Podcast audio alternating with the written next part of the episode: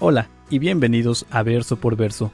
En este espacio estaremos estudiando la palabra de Dios en la voz del pastor Juan Parra. Si aún no tienes alguna iglesia en donde congregarte, te invitamos a Capilla Calvario de Oxnard. Estamos localizados en el 1925 Eastman Avenue, en la ciudad de Oxnard, California.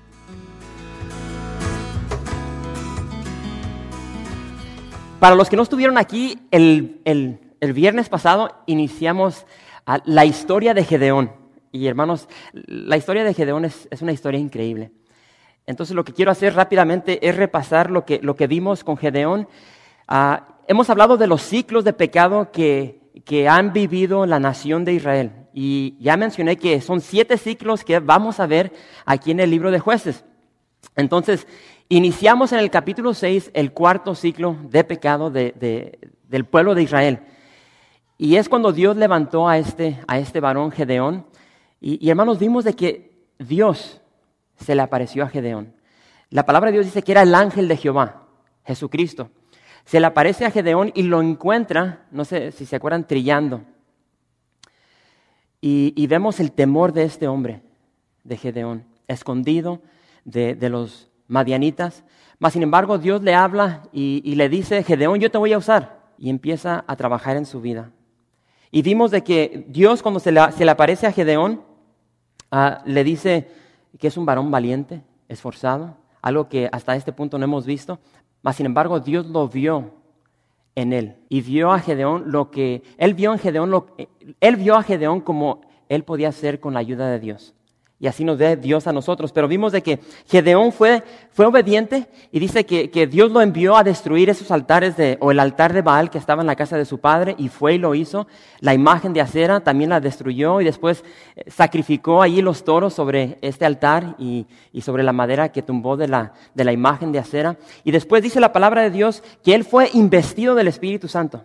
Fue investido del Espíritu Santo. El Espíritu Santo cayó sobre él y le dio ese poder esa fuerza que, nosotros a veces recibimos del Señor para, hacer su voluntad. Y enseguida de esto vemos de que Gedeón va y junta al pueblo de Israel. Y, vimos de que juntó 32 mil hombres. Entonces vemos de que todo va corriendo bien. Se le aparece el ángel de Jehová, eh, Gedeón sacrifica y dice que, que, Dios hizo un milagro, hizo descender fuego de esa peña, subió hacia arriba, para demostrarle de que Dios estaba con él. Lo inviste del Espíritu Santo, después le da ese liderazgo y llegan a su, a su orden 32 mil hombres listos para pelear, listos para defender el, pueblo de Dios. Y, vimos de que después como que le entró el temor, la desconfianza y pidió una señal. Pidió la señal del, del vellón y Dios dos veces le contestó esa petición. Pero, ok, ¿Sí entienden ahorita lo que está sucediendo? Ahorita hay gran ánimo en el pueblo de Dios. Este, este Gedeón está bien motivado, ¿por qué? Porque está lleno del Espíritu Santo. A, su, a sus espaldas lo, van siguiendo 32 mil hombres. Yo no sé cuántos de ustedes ah, en un punto de su vida los han seguido 32 mil hombres.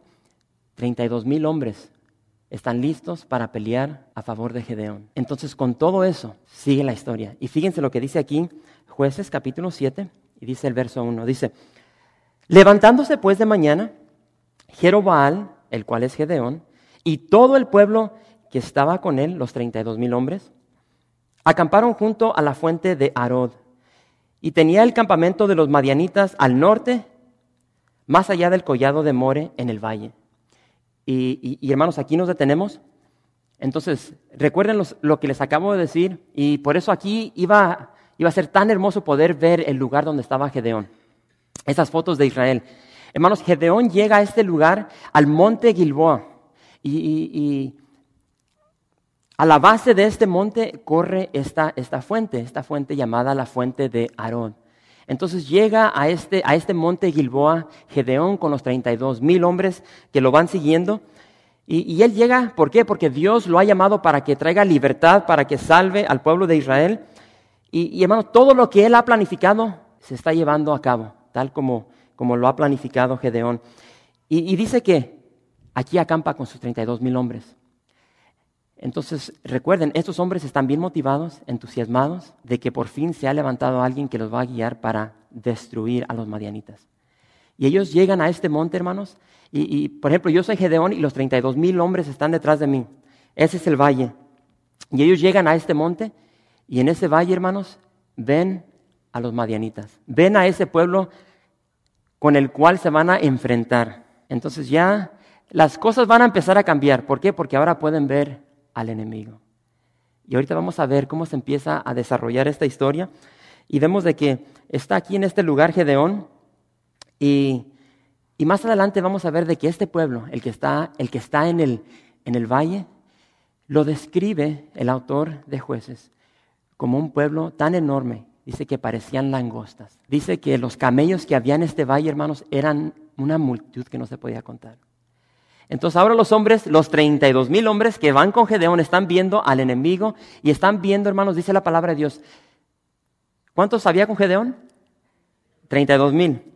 En este valle había 135 mil hombres, 135 mil hombres. Y ahora los están viendo Gedeón y los 32 mil hombres que están con él. 135 mil hombres de guerra contra 32 mil hombres de Gedeón tenían 103, 103, 103 mil hombres más que Gedeón. Un hombre de Gedeón iba a ir en contra de cuatro de los madianitas. Ahora yo no sé cuántos de ustedes pueden vencer a cuatro varones que vengan en contra de ti, pero es lo que está sucediendo aquí. Entonces ya no sé si se pueden ah, visualizar cómo se, eh, tal vez están viendo los rostros de estos hombres. Las cosas empiezan a cambiar, esa, esa emoción, esa energía, ese entusiasmo empieza a cambiar. Si de por sí simplemente ir a la guerra es, es algo difícil. Y este, este, lugar se le nombra, se cree, se le dio este nombre en este tiempo, la fuente de Arod. Arod significa terror, la fuente de terror. ¿Por qué? Porque estos hombres vieron a esta gran multitud, 135 135 mil hombres, y sus corazones fueron llenos de terror. Es algo imposible. Pero, hermanos, Dios va a empezar a, a trabajar aquí y, fíjense lo que Dios le dice a Gedeón. Así es que recuerden que ahorita los madianitas tienen 103 mil hombres más que, que Gedeón. Y fíjense lo que dice el verso 2. Y Jehová dijo a Gedeón, y el pueblo que está contigo es mucho para que yo entregue a los madianitas en su mano. No sea que se alabe Israel contra mí, diciendo, mi mano me ha salvado. Ahora pues, haz pregonar en oídos del pueblo, diciendo, quien tema y se estremezca madrugue y devuélvese desde el monte de Galad. Y se devolvieron de los, del pueblo veintidós mil y quedaron diez mil. Entonces aquí Dios le dice a Gedón, Gedón, tío, que estos hombres que tienes, estos treinta y dos mil, es, mucho pueblo. Tienes un ejército muy grande. No importa de que ellos tienen 103 mil hombres más que tú, eh, tienes, tienes demasiado pueblo. No, no quiero que, que cuando obtengan la victoria, que se les vaya a la cabeza y que digan, por mi fuerza, por mi poder, logramos esta victoria. Y Dios le dice a Gedeón, tío, que ah, tienes mucho pueblo, vamos a cambiar eso. Y le, les, y le dice a Gedeón, ve al pueblo y dile al pueblo, todos los que estén aquí, varones, si tienes miedo, te puedes ir a tu tienda. Te puedes ir a tu tienda.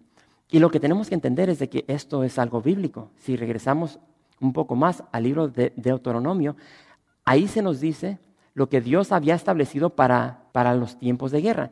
Vayan a, Deuteronomio capítulo 20, fíjense lo que dice ahí. Deuteronomio capítulo 20. Y aquí vamos a ver lo que, lo que Dios estableció para tiempos de guerra, esas leyes sobre la guerra. ¿Están todos ahí? Dice Deuteronomio capítulo 20, el verso 8. Si ustedes quieren leer esa porción es muy interesante, concerniente a los recién casados. Y... Pero dice ahí el verso 8, y y volverán los oficiales a hablar al pueblo y dirán, ¿quién es hombre medroso y pusilánime? Vaya y vuélvase a su casa y no apoque el corazón de sus hermanos como el corazón suyo.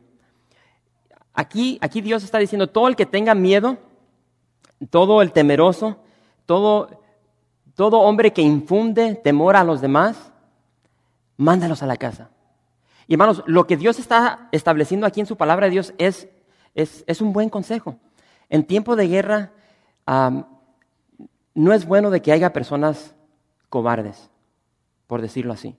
En tiempo de, guerra, si un, con un solo cobarde que empiece a huir, empieza a infundirse ese, ese temor, ese miedo, y empiezan los soldados a huir. Y yo sé que algunos ejércitos tienen, tienen, tienen mandatos donde si personas empiezan a huir durante el tiempo de guerra, los, los tienen que matar, para que no empiece una cadenita, un dominó donde por un solo hombre todo el, ejército sea masacrado. Entonces lo que Dios está estableciendo aquí es algo muy interesante, bien real y bien necesario. Dios no quería de que estos cobardes causaran, infundieran temor a los demás. Pero en sí Dios tenía un plan, tenía un propósito concerniente a lo que Él quería hacer. Y vemos, hermanos, de que 22 mil se fueron a sus tiendas.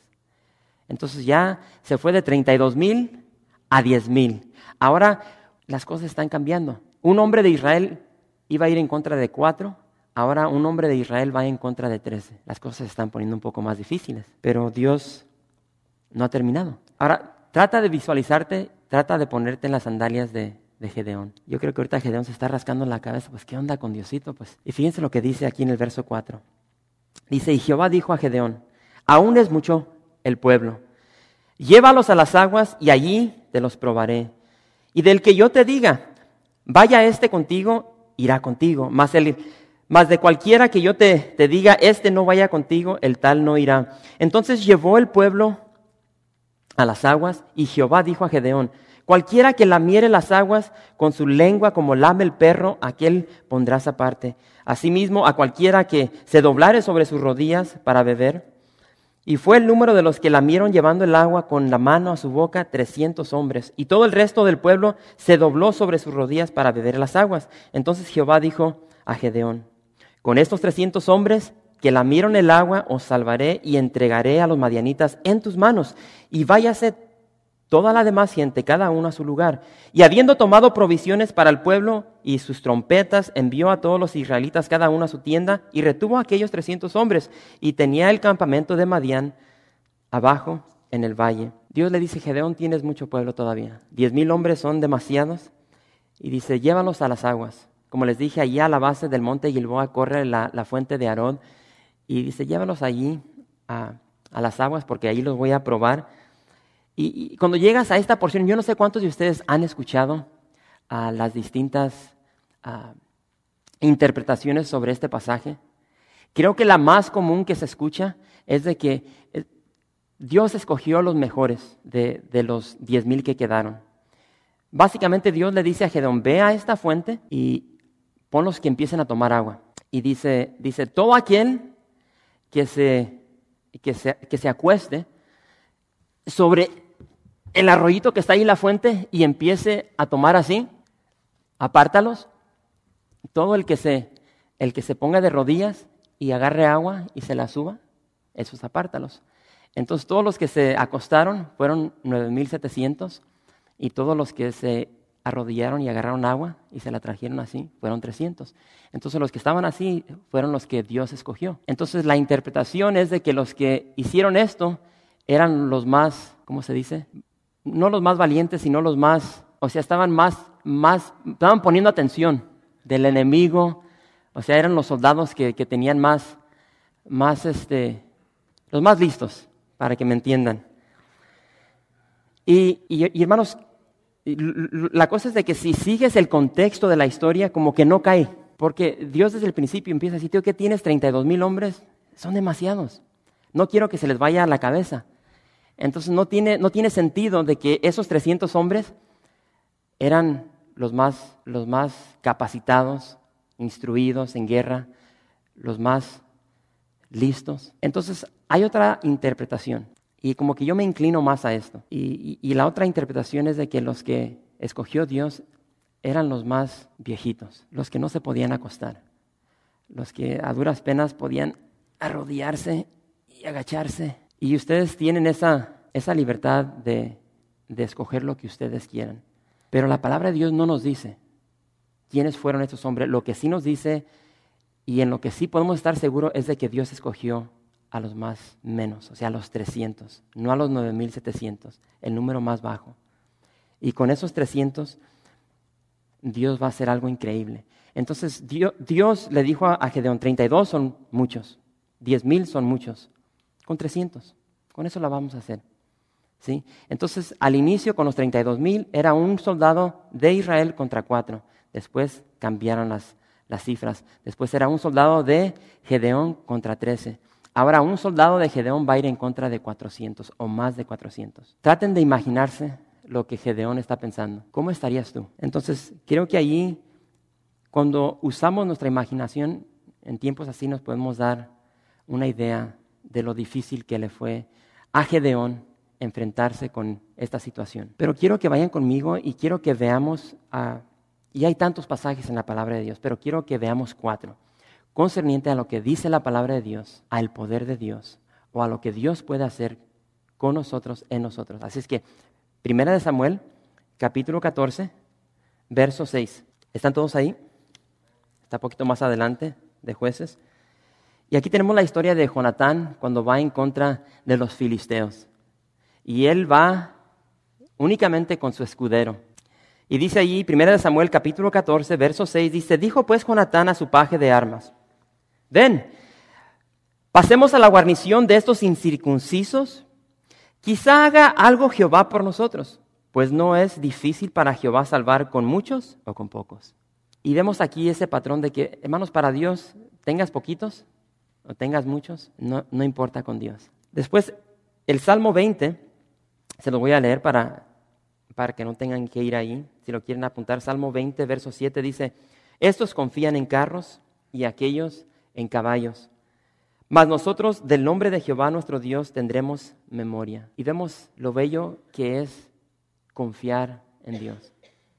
Cuando llega esa situación difícil a tu vida, saber de que tú puedes refugiarte, te puedes esconder en Dios, sabiendo que Dios es un Dios poderoso. Después, a mí me encanta lo que dice Pablo. Quiero que vayan a esta, segunda de Corintios capítulo 4, verso 7, porque aquí Pablo nos describe a nosotros y nos dice, hermanos, lo que somos. Segunda de Corintios capítulo 4, el verso 7. ¿Estamos todos ahí? Y dice Pablo ahí en 2 de Corintios 4, 7, dice, pero tenemos este tesoro en vasos de barro, que la excelencia del poder sea de Dios y no de nosotros. Para los que se quieren ser algo, Pablo aquí nos dice, simplemente somos vasos de barro, somos tierra, somos lodo. Increíble. Zacarías dice en Zacarías 4:6, no con ejército ni con fuerza, sino con mi espíritu, ha dicho Jehová de los ejércitos. Hermanos, muchas veces nos sentimos así como Gedeón y realmente no entendemos la voluntad de Dios, no la entendemos, no la comprendemos. A veces llegan situaciones a nuestras vidas, a la vida de un ser querido y tratamos de hacer, tratamos de encontrar una solución a lo que estamos viviendo y no lo podemos hacer. Eh, muchas veces todo lo que está llegando a nuestra vida es ilógico, no tiene sentido para nosotros, es incomprensible. Y, nosotros pueden ver el problema, así como Gedeón y sus hombres vieron a esa multitud, a esos 135 mil madianitas, podemos ver el problema, podemos ver el pecado, podemos ver la crisis, y, no lo entendemos. Nos vemos rodeados de multitudes de problemas.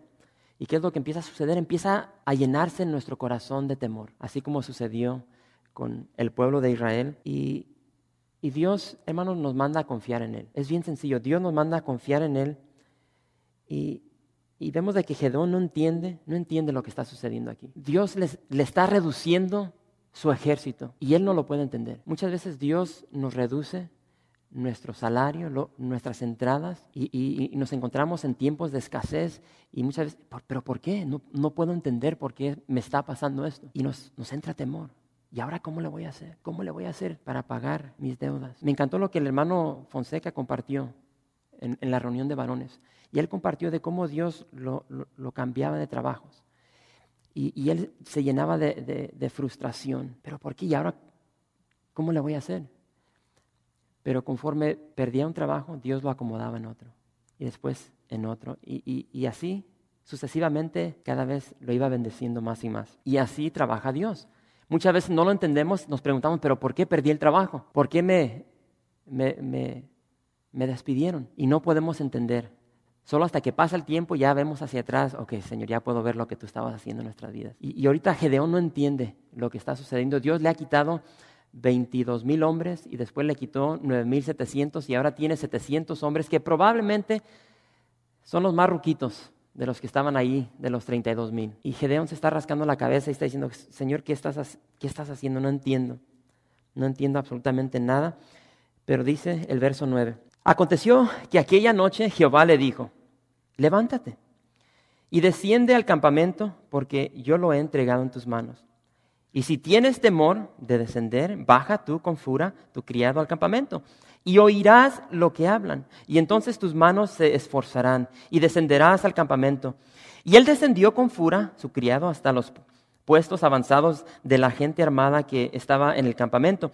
Y los madianitas, los amalecitas y los hijos del oriente estaban tendidos en el valle como langostas en multitud, y sus camellos eran innumerables como la arena que está a la ribera del mar en multitud. Cuando llegó Gedeón, he aquí que un hombre estaba contando a su compañero un sueño, diciendo, he aquí yo soñé un sueño. Veía un pan de cebada que rodaba hasta el campamento de Madián, y llegó a la tienda y la golpeó de tal manera que cayó, y la trastornó de arriba abajo, y la tienda cayó. Y su compañero respondió y dijo, esto no es otra cosa sino la espada de Gedeón, hijo de Joás, varón de Israel. Dios ha entregado en sus manos a los madianitas con este el campamento. Cuando Gedeón oyó el relato del sueño y su interpretación, adoró. Y vuelto al campamento de Israel, dijo, levantaos porque Jehová ha entregado el campamento de Madián en nuestras manos. Y ahí nos detenemos. No lean más. Hermanos, yo no sé si ustedes se emocionan cuando, cuando leen estas historias, pero, hermanos, no se, nos dice, no se nos dice aquí en la Biblia lo que estaba sucediendo en la mente de Gedeón. No sabemos a qué nivel estaba ese temor, no sabemos si, nivel, si ese nivel ya había llegado a un punto donde Gedeón ya estaba a punto de correr, de irse. Tío, que mejor vámonos. No se nos dice, solamente sabemos de que tenía temor. Y Dios, Dios le dice a Gedeón, Gedeón, ¿tienes miedo? ¿Tienes miedo? Desciende. Vete al campamento de los madianitas. Y solamente quiero que vayas y escuches. Porque lo que vas a escuchar, eso te va a fortalecer. Y si, tienes miedo, llévate a tu, criado Fura, es lo que le dice Dios. Y sabemos que tenía miedo, ¿por qué? Porque ahí dice que se fue con Fura. Y ahí van los dos y dice que, llegan al campamento de los, de madianitas. Y, y hermanos, es increíble. Uno puede decir que esto es coincidencia, pero precisamente, bueno, Dios le dice, ¿tienes miedo? Ve y escucha lo que vas a oír. Y cuando él llega con su con su criado. Imaginen, los dos van muertos de miedo.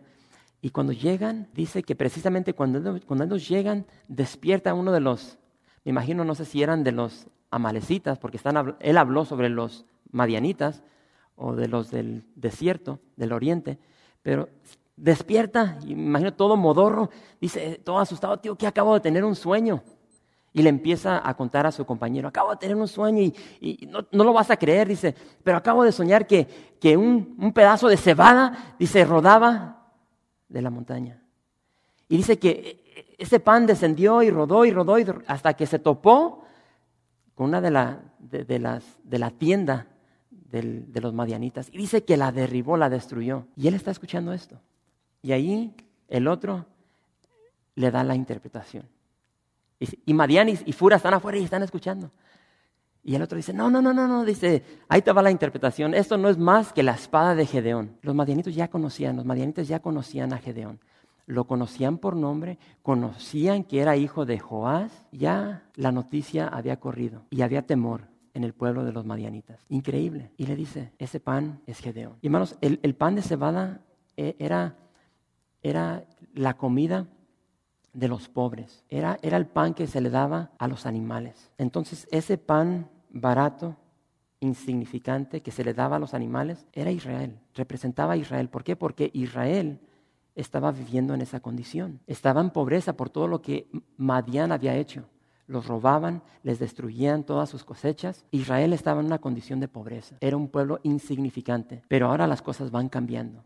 ¿Por qué? Porque ahora viene Israel, viene Gedeón y viene rodando y viene con una meta para destruir a este pueblo de los madianitas.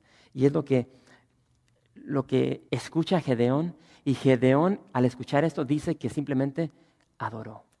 Porque recuerden, Dios ya le había dado un sinnúmero de señales. Él vio el milagro que Dios le dio cuando el, el sacrificio fue consumido por fuego. Después, aún así, le volvió a pedir dos señales. Dios le contestó esas dos señales y una vez más le da otra señal a través de la interpretación de este sueño y dice que esta vez simplemente adoró, se regresa a su campamento, a esos 300 hombres valientes, dispuestos, y les dice, tío, que el Señor ha entregado a este pueblo madianita en nuestras manos, alístense, porque vamos a la batalla. Y fíjense lo que sucede. Verso 16, todos están ahí.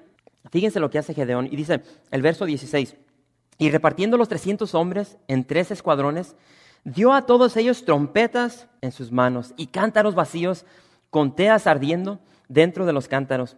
Y les dijo, miradme a mí y haced como hago yo. He aquí que cuando yo llegue al extremo del campamento, haréis vosotros como hago yo. Yo tocaré la trompeta y todos los que estarán y todos los que estarán conmigo, y vosotros tocaréis entonces la trompeta alrededor de todo el campamento y diréis, por Jehová y por Gedeón.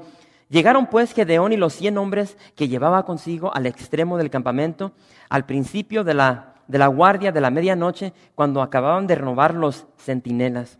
Y tocaron las trompetas y quebraron los cántaros que llevaban en sus manos. Y los tres escuadrones tocaron las trompetas y quebrando los cántaros tomaron en la mano izquierda las teas y en la derecha las trompetas con que tocaban y gritaron por la espada de Jehová y de Gedeón. Y se estuvieron firmes cada uno en su puesto en derredor del campamento. Entonces todo el ejército echó a correr dando gritos y huyendo. Y los trescientos tocaban las trompetas y Jehová puso la espada de cada uno contra su compañero en todo el campamento. Y el ejército huyó hasta Betzita en dirección de Cerera y hasta la frontera de Abel Mejola en Tabat. No sé si, si, notaron aquí lo que sucedió. Llegan Gedeón y dice que con su estrategia, dice que divide a los 300 hombres y los divide en grupos de 100. Y, me encanta lo que dice, dice, ustedes van a hacer como yo hago. Y, hermanos, ese es un gran, un gran ejemplo para nosotros. Muchas veces, por ejemplo, los que tenemos hijos, les decimos, tío, que tienes que hacer esto, tienes que hacer aquello, tienes que portarte así. No digas eso pero nosotros no hacemos lo que les decimos. Gedeón le dice, tío, que ustedes hagan como yo hago. Yo soy el ejemplo. ¿Y qué es lo que hace Gedeón? Gedeón ya tiene todo planificado. A cada uno le da un cuerno de cornero, de carnero. Lleva su trompeta. Y, y en otra mano, por supuesto, llevan sus espadas. Y en otra mano, hermanos, llevan un cántaro. Y ese cántaro va escondiendo una tea, una antorcha. Y no se ve nada. Y ellos salen y ellos rodean el campamento de los madianitas. Y dice que ellos salieron a la medianoche. Hermanos, en ese tiempo había tres vigilias. Ellos iniciaban la primera de las 10 de la noche, de las 6 de la tarde, perdón, a las 10 de la noche. Esa era la primera. Después allí cambiaban, entraba la segunda, que era de las 10 a las 2 de la mañana, y la tercera, que iniciaba a las 2 de la mañana hasta las 6 de la mañana. Entonces dice que ellos llegaron a la medianoche. Ellos llegaron a eso de las 10 de la noche y cambiaron los centinelas los que estaban vigilando. Y dice, cuando se hizo ese cambio, traten de visualizar lo que está sucediendo aquí. Para, para en aquel entonces, a las 10 de la noche, 11, a las 10, 10 y media, 11, ya estás bien, digo yo, bien jetón, bien dormido. Es para nosotros como a las 12 de la noche. Bien dormidito. Queda uno roncando. Y trata de, de, visualizarte allí, bien dormido. Puedes escuchar los grillos y estás bien dormido. Y de repente le iba a decir al hermano Daniel que se trajera el carnero para y de repente escuchas la trompeta. 300 trompetas empiezan a sonar. Se levantan, se levantan los madianitas todos asustados. Trompeta, guerra, el enemigo está ahí. Y ellos se levantan todos asustados y en lo que ellos están levantando, ¿qué sucede? Truenan los cántaros. 300 cántaros a las 10, 11 de la noche, hermanos, cuando todo está bien calladito, trompeta, cántaros, y ellos para entonces ya salen para afuera, escuchan los cántaros y luego ven la antorcha y empieza el pánico. ¿sí? Dicen, ya, ya, ya nos llegó el enemigo. ¿sí? ¿Y qué es lo que ven? Ven 300 antorchas a su alrededor. Ahora, si sigues la historia de guerra, típicamente en tiempo de guerra, cada persona que llevaba una antorcha iba seguido por mil hombres. Entonces, ¿qué es lo que piensan los madianitas? Aquí hay como 300 mil hombres que están a nuestro alrededor. Y ellos nomás están así, con la antorcha y... ¿Y, qué es lo que empieza a suceder? En ese pánico empiezan a correr y ellos mismos empiezan a matar. Increíble, increíble lo que, lo que Dios hace.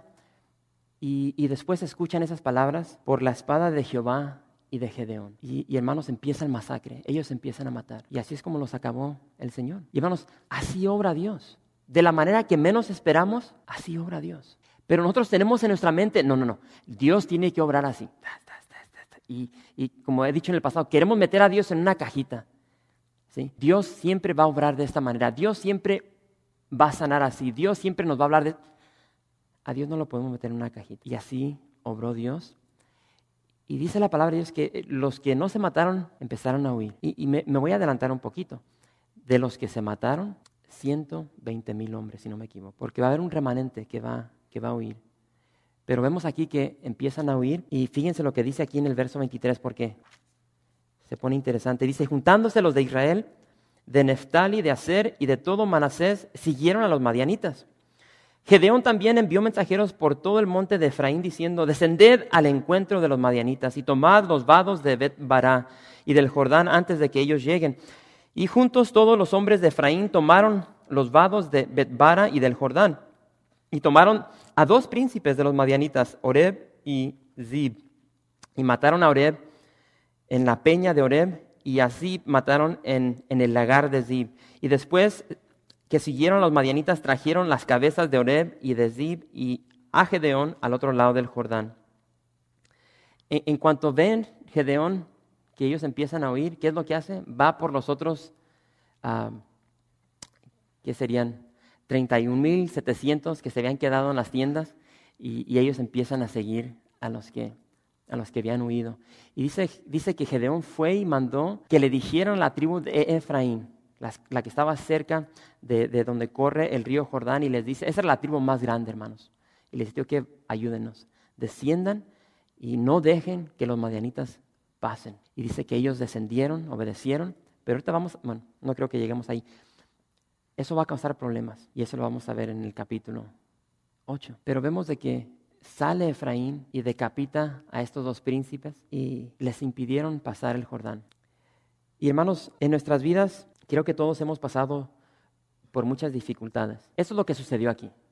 Pero, pero ¿quién en nuestras vidas? ¿Quién de nosotros no ha pasado por dificultades? ¿Quién de nosotros no, no hemos pasado por batallas? Momentos donde el, el temor nos consume, donde nuestra fe flaquea.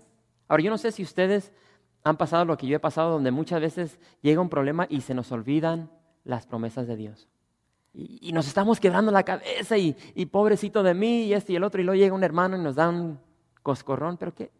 ¿Está tu confianza? Sí. Y somos recordados de la fidelidad de Dios, de que Dios nunca falla, de que Dios no obra de la misma manera siempre. Y nos motivan a, a confiar en Él, a esperar, a ser pacientes. Nos recuerdan de que Dios tiene todo bajo control. Y hermanos, aquí vemos de que cuando nuestra fe flaquea, esto nos habla de que Hermanos, somos frágiles. Por más fuertes que, pensemos que somos, lo cierto es de que somos débiles, somos frágiles. A veces pensamos que nomás las mujeres son frágiles, los varones también somos Aunque muchas veces aparentamos ser fuertes y, y a veces hay esa mentalidad de que los hombres no lloran, los hombres sí lloran y, y el hombre duele tal como la mujer. Gedeón, hermanos, es otro, otro personaje más con el cual nos podemos identificar. Es un personaje insignificante, es un personaje temeroso, falible, un hombre que necesitaba ser recordado de la fidelidad de Dios, un hombre que necesitaba ser recordado de que, hey, tú tienes que confiar en Dios. No importa que tengas 32 mil hombres a tus espaldas, tú tienes que confiar en Dios.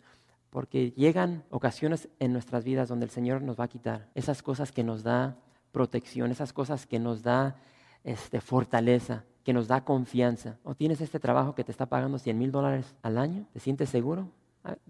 déjame quitártelo. A ver, a ver si al quitarte este trabajo me vas a seguir sirviendo, adorando. A ver, a ver si vas a seguir confiando en mí. Y Dios quita cosas de nuestras vidas. Dios, tal como usó a Gedeón, hermano, nos usa a nosotros. Nos usa de una manera especial. Y, y tenemos que entender de que no solamente nos usa, nos quiere seguir usando. Dios nos quiere seguir usando. Y tal vez estás aquí y tal vez ya te, has retirado un poco y Dios está diciendo en esta noche, tío, que regresa, te quiero usar. No importa si eres insignificante, no importa tu pasado, no importa si eres temeroso, si eres uh, infalible, yo te quiero usar. Simplemente confía en mí, obedéceme y deja que yo te eh, envista con mi Espíritu Santo, así como lo hizo con Gedeón. Ahora, hermanos, en tiempos de crisis que siempre van a llegar. Cuando estamos rodeados por madianitas, por amalecitas, cuando nosotros pensamos que necesitamos más recursos, en esos momentos donde Dios empieza a quitar los recursos que sí tenemos, esos son los tiempos donde nos agarramos de Dios, de sus promesas, de su palabra y no nos soltamos. Y fíjense, quiero que vayan para terminar y veamos una vez más segunda de Corintios capítulo 4. ¿Están ahí? Y Pablo dice, pero tenemos este tesoro. Y la pregunta es, ¿de cuál tesoro está hablando Pablo? Lean todo el capítulo. Pero Pablo nos dice, tenemos este tesoro en vasos de barro. Nosotros somos ese ese vaso de barro, ese, ese vaso insignificante. Si ustedes hacen un estudio concerniente a lo que se utilizaban esos vasos de barro, muy interesante. Sabemos de que les ponían agua, vino y muchas otras cosas más, pero también se utilizaban para poner órganos. Y Pablo dice, nosotros somos esos vasos de barro frágiles que contienen ese tesoro para que la excelencia del poder sea de Dios y no de nosotros. Ese tesoro del cual está hablando Pablo, hermanos, son las buenas nuevas. Dios ha escogido a usted y a mí vasos de barro, vasos de tierra de lodo, para meter ese tesoro que es las buenas nuevas. Esas buenas nuevas que dan salvación, que dan vida. Y, lo ha metido en nosotros, para que nosotros compartamos de ese tesoro. Y, y para que eso suceda, hermanos, esto tiene que ser roto. Porque cuando ese vaso de barro es, es roto, cuando esa carne pecaminosa, esa naturaleza pecaminosa es sujetada, es crucificada, ¿qué es lo que va a resplandecer? La luz. Así como cuando Gedeón quebró ese vaso, ¿qué es lo que resplandeció? La luz. Y cuando nosotros, hermanos, nos permitimos por Dios quebrantar, y esto lo que es nuestra carne, nuestros deseos de la carne, cuando eso es opacado, va a resplandecer esa luz que Dios ha metido en nosotros, ese tesoro Jesús dijo, ustedes son la luz del mundo. hermanos, necesitamos ser quebrantados para que esa luz de Cristo resplandezca en nuestras vidas. Y eso duele. Y porque duele muchas veces no lo queremos en nuestras vidas. Yo los dejo con eso. Analiza tu vida personal. ¿Qué es lo que te está impidiendo ser quebrantado para que la luz de Cristo brille con toda su potencia en tu vida? Y fíjense, este domingo vamos a ver una continuación. Ya no de Gedeón, pero de otro hombre. Otro hombre que permitió que Dios lo quebrantara y porque permitió que Dios llegara a su vida, a su corazón y lo quebrantara, por más que le dolió y estuvo dispuesto a dejar todo en sí, toda su riqueza, toda su fama, toda su comodidad, el día de hoy tenemos la bendición de un libro, un evangelio, Mateo. Hermanos, cuando nosotros permitimos que Dios nos quebre, no queda otra cosa de que resplandezca esa luz. Permitamos que Dios nos quebre. Es muy. Gracias por visitar calvariooxnar.org. En este sitio web podrás encontrar información fresca cada semana, como los servicios previamente grabados, los cuales están disponibles para ti para que los puedas escuchar en cualquier momento. Estamos seguros que este material será de gran edificación espiritual para tu vida y para tu familia. La visión de Capilla Calvario de Oxnard es ser como Jesús, aprendiendo y viviendo la palabra de Dios.